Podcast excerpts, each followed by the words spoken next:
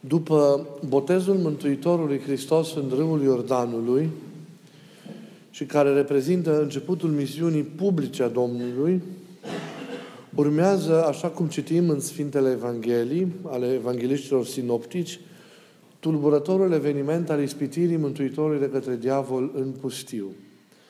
Vreau două, trei lucruri să vă pun la suflet în după amiaza aceasta legat de acest eveniment, fără a avea pretenția că fac vreo exegeză la evenimentul respectiv, nici nu vorbesc despre, despre ispitele cu care vrăjmașul s-a apropiat de Mântuitorul Hristos. Noi am mai vorbit și la cursuri despre, despre acestea, vom mai vorbi și alte ocazii.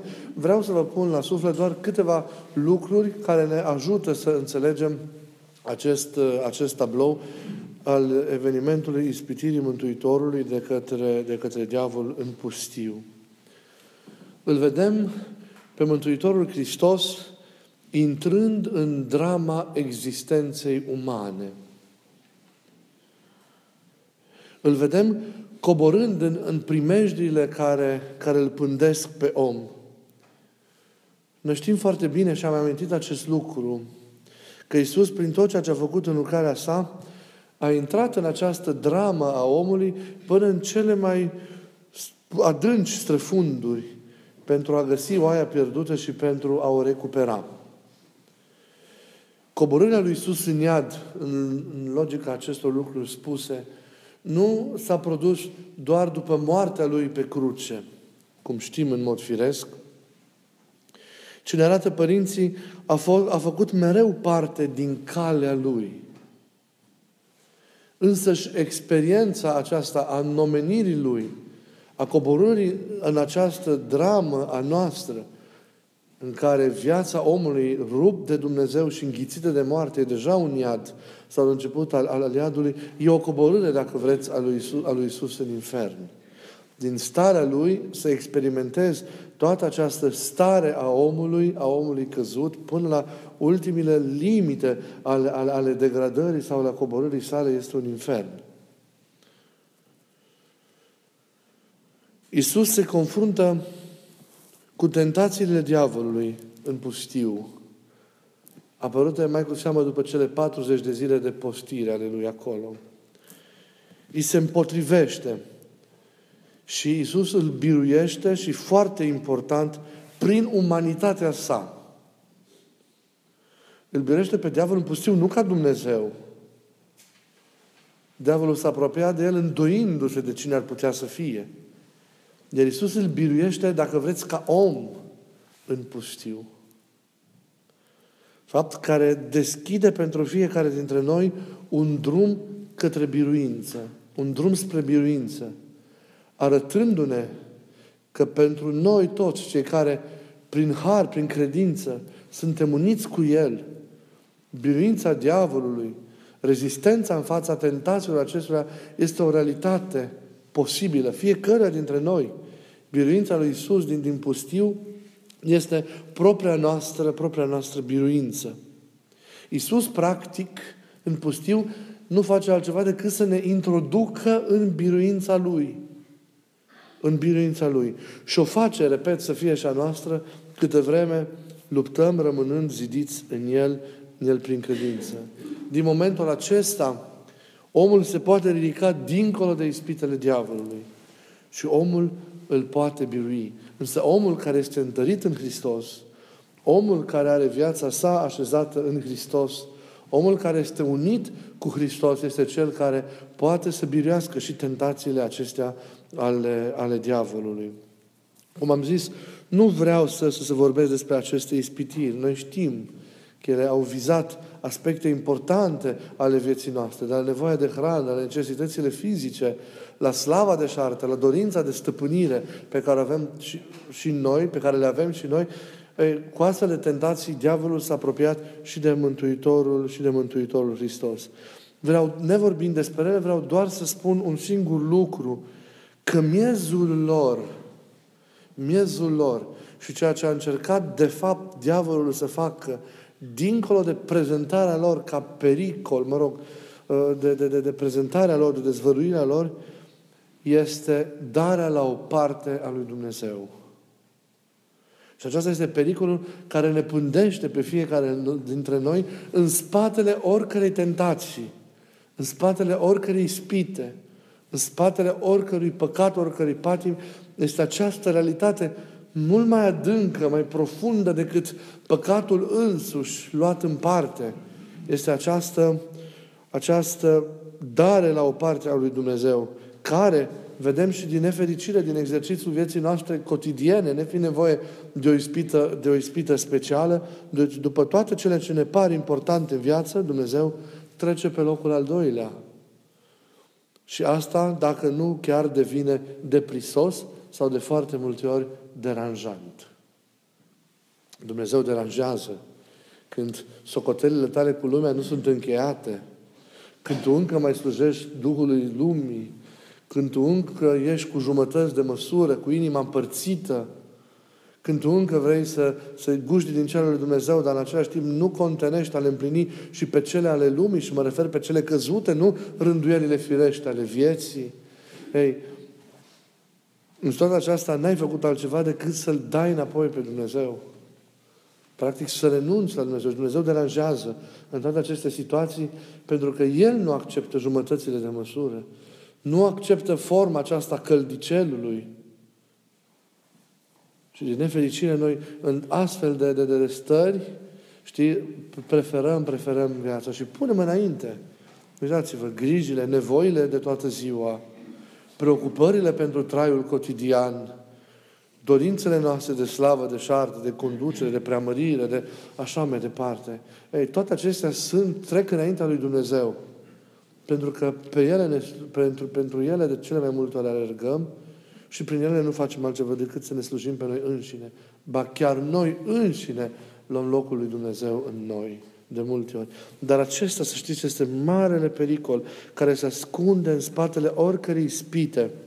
Pericolul ruperii de Dumnezeu, pericolul pierderii lui Dumnezeu, pierderii priorității, așezării în vârful ierarhiei noastre a lui Dumnezeu. Degradarea aceasta a lui Dumnezeu este pericolul care stă în spatele oricui păcat pe omul este tentat, pe care omul este tentat să le, să le ispitea, să le, să le săvârșească. A ne rostui viața în absența Lui, a pune lumea noastră în ordine singuri, după cum ne pricepem, după cum credem, fără El, a construi cu de la noi putere, recunoscând, cum am zis, doar cele materiale drept reale și a lăsat pe, o par- pe el la o parte, socotindu-l cum a vrea diavolul să socotim, o iluzie și făcând din el, dacă vreți, marele absent al vieții, iată cea mai mare ispită care ne, ne, ne, ne, ne, ne se prezintă în multe, în multe feluri.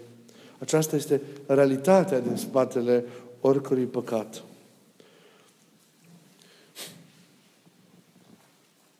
Un aspect. Alt aspect este imaginea pustiului. Pustiul este locul confruntării. Pustiul este locul luptei, al ostenelii. Contrariul pustiului este grădina. Loc răcoros și loc frumos. Grădina care este un loc al împăcării, un loc al tămăduirii, un loc al regăsirii, un loc al liniștii. Ca să poți însă să ajungi în grădina odihnei, trebuie să treci prin pustiul confruntărilor. Adesea, cum știm, foarte dureroase. Mai bine zis, sau altfel spus, trebuie să transformi pustiul în grădină. Dar pustiul nu se transformă în grădină decât dacă pustiul este trăit în chip corespunzător, în chip de plin. Pustiul, pentru cel care știe să-l trăiască responsabil și atent, și să-l asume corespunzător în viața sa.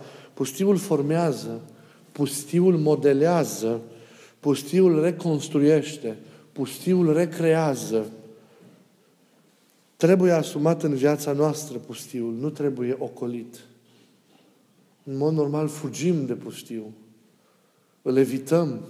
Oamenii niciodată n-au locuit în pustiu decât pusnicii care au avut curajul să-l, să-l asume.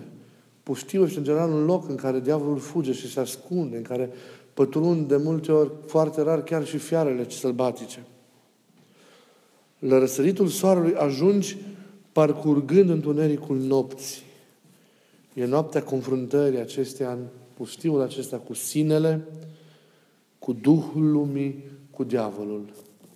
Este o luptă inerentă pe care fiecare trebuie dintre noi să o dăm într-un moment sau altul al vieții noastre. O etapă din viața fiecare dintre noi trebuie să fie această experiență a pustiului. Experiență pe care se fundamentează evoluția și ridicarea noastră duhovnicească. Noi vrem să trăim în Hristos fără pustiu. N-ar mai fi fost cazul de pustiu dacă viața omului s-ar fi desfășurat dar în grădină. Dacă omul a renunțat la grădină, cum omul ar s-a rupt de Dumnezeu, s-a făcut pe el însuși Dumnezeu al său și s-a întors înspre lume, trăind un chip nefiresc, experiența aceasta a pustiului a devenit inerentă pentru cel care vrea să-L redescopere pe Dumnezeu. Este experiența unei lupte teribile, în primul rând, cu El însuși. De îndreptare, de corectare a firii sale îmbolnăvite, de tămăduire, de reorientare dinspre cele de aici înspre Dumnezeu. E o luptă în care curge mult sânge. E o luptă în care curge mult sânge. Nu e ușor. Și toată inversarea asta noastră este susținută de duhurile ale răutății.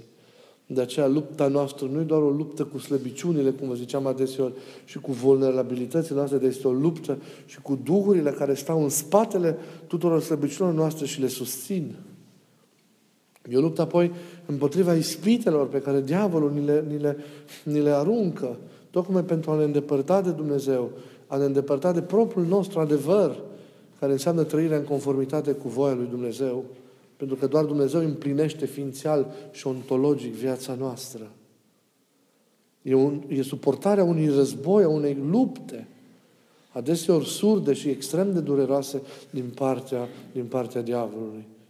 Pustiul reprezintă și confruntarea cu lumea, cu Duhul acesta, cum ziceam, decadent al lumii în care, în care trăim și care nu-L prețuiește pe Dumnezeu și ale false valori pe care se întemeiază și în funcție de care își trăiește, își trăiește existența.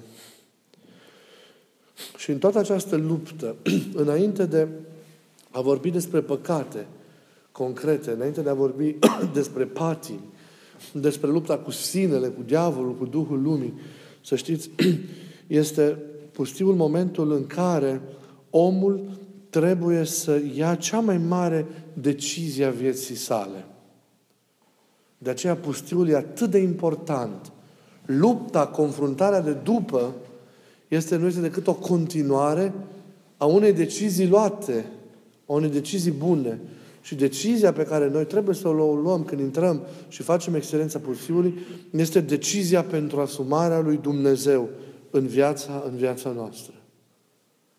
O decizie care poate vi se pare simplu de luat, dar nu este așa. Declarativ îl asumăm pe Dumnezeu, dar nu trăim încă viața Lui. Sau ne străduim, suntem, vreau să cred că suntem cu o decizie luată și, și ne luptăm să rămânem în ea. Dar nu e ușor să te decizi pentru Dumnezeu. Nu e ușor să-L asumi pe Dumnezeu, să faci o alegere atât de importantă, care să te marcheze, care să schimbe în chip fundamental tot ceea ce însemn, tot ceea ce e viața ta, gândirea ta, simțirea ta, relaționarea ta cu oamenii, cu lumea. Nu e ușor. Într-o lume în care real este socotit doar ceea ce se vede, nu e ușor să te decizi pentru Dumnezeu pe care nu-L vezi. Dar, de fapt, noi știm că El e cel real. El e realitatea însăși care dă sens propriilor noastre realități și care nu se înțeleg în afara Lui.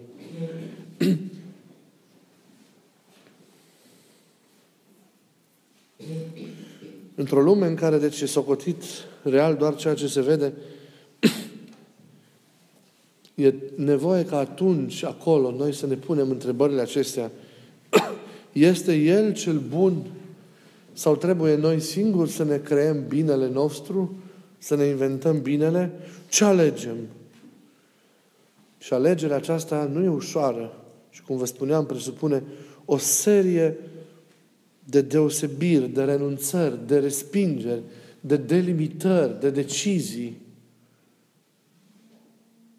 Dacă îl recunoaștem apoi, asumăm calea Lui, mergem pe calea aceasta Lui,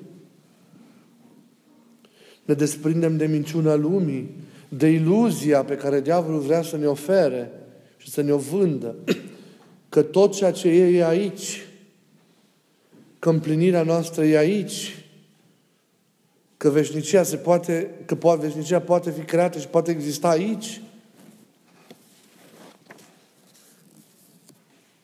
Ei, putem asuma calea Lui, înfrângând toată această mare iluzie care din nefericire e în jurul nostru, toată această minciună. Avem curajul să urmăm calea Lui, să notăm în nebunia unei lumi chiar împotriva curentului? Și prima luptă ni se dă acolo, în pustiu. Că în momentul în care decizi pentru El, în momentul în care ai hotărât să urmezi calea Lui, ai declanșat atâtea forțe împotriva ta. Dar nu suntem singuri în luptă, ci El e cu noi. El este Cel care luptă nu doar cu noi, ci și pentru noi și ne oferă, ne oferă și biruința. nu e ușor, zic aceste lucruri, pentru că, vedeți, trăim într-o lume în care Dumnezeu nu are evidența, nu posedă evidența lucrului palpabil, ci poate fi căutat și găsit Dumnezeu doar prin impulsul inimii, doar prin trăire duhovnicească, pe care lumea de azi nu mai simte și nu mai înțelege, pentru că trăiește în altă logică, trăiește în exterior. E, de aceea e foarte greu să-L arăți pe El și să vorbești despre lucruri domnicești unei lumi care trăiește trupește, după mentalitatea lumească și nu după Duhul lui Dumnezeu. Te poate înțelege cel care trăiește duhovnicește ca și tine. Cei din afară pot cel mult intui. În această lume, noi trebuie să ne opunem așadar iluziilor date de, cum știți și vedeți, false concepte și ideologii de viață și tot ce găsiți în lume. și în fața acestei lumi să recunoaștem și ei să-i arătăm că noi nu trăim doar prin pâine, că pentru noi viața nu înseamnă doar dorința de stăpânire acestei lumi, doar de a avea cele materiale, că liniștea noastră nu înseamnă agonisirea acestor lucruri materiale, a banilor și așa mai departe, că împlinirea noastră e dincolo de ceea ce înseamnă în mod firesc pentru oameni împlinire. Și în primul rând, e în primul rând ascultarea de Cuvântul lui Dumnezeu, ascultarea de Dumnezeu. Nu trăim doar din acestea și pentru acestea, ci trăim din ascultarea de Dumnezeu și pentru ascultarea de Dumnezeu. Pentru că El este Cel care ne împlinește cu adevărat. El este Cel care ne trece dincolo de, de orizontul acestei lumi și ne deschide, ne deschide încă de acum veșniciei, făcând astfel ca viața și existența noastră să fie, să fie împlinite. Cele materiale, realitățile de aici, nu trebuie supradimensionate și evaluate pentru că ele nu sunt totul. Ele sunt doar realități de care trebuie să ne, la care trebuie să ne portăm cu moderație, atât când este, ne sunt necesare pentru viețuirea aici, în acest corp remelnic. Dar realitățile de care noi trebuie să ne legăm sunt cele duhovnicești, sunt cele dumnezeiești. În primul rând, ne îngrijim și de acestea de aici. Dar în primul rând, legătura noastră fundamentală, ființială, vor fi cu aceste realități ale vieții, ale vieții dumnezeiești. Să crezi că totul e aici e marea iluzie și e marea minciună. Iar noi trebuie să ne ridicăm, reactualizându-ne hotărârea aceasta de a ne dărui lui Dumnezeu, de a-L primi pe El și de a urma, de a urma calea Lui. Vedeți? La baza luptei stă hotărârea noastră de a-L urma sau nu, de a fi sau nu cu El. Nu cu jumătăți de măsură, de a fi sau nu cu El în integral. Orice înseamnă această cale, oricâte greutăți ar presupune. pentru că, la urma urmei, lupta este pentru miza, pentru credința noastră, pentru veșnicia noastră, pentru sufletul nostru. Și El e calea, unica cale pentru a ajunge pentru a ajunge la această veșnicie. Să avem acest curaj de a ne decide pentru El, de a lua această hotărâre fundamentală. Și apoi are sens lupta noastră împotriva unui păcat, unui alt păcat, unei patimi, da? și așa mai departe. Pentru că altfel ne vom împotrivi o vreme și iar vom cădea în păcate și iar ne vom întoarce. Pentru că inima noastră, nu, fundamental, nu e întoarsă spre El. E, dacă vreți, o îmbrăcare frumoasă peste o piele nespălată. Trebuie să ne curățim în cele dinăuntru și atunci și hainele pe care le luăm sunt cu adevărat frumoase și bine valorificate și ni se potrivesc. Dar nu pot să miros și a parfum și a transpirație în același timp. E dezgustător. Trebuie să decidem pentru el în chip fundamental. Aici e lupta. Și poate că decizia noastră am luat-o cu jumătăți de măsură, cu, n-am luat-o de plin, total. E timpul să ne gândim la Dumnezeu cu adevărat și de plin. Că suntem majoritatea la o vârstă la care trebuie să hotărâm fundamental care e direcția vieții noastre. Și să ne așezăm cu adevărat, repet, fără împărțiri, pe acest, pe acest drum. Și apoi au rost toate. Are rost rezistența, are rost opoziția noastră, are rost lupta noastră. Nu. E lupta cu noi, cu toatele noastre. E lupta de a ne duce necazurile, suferințele, durerile.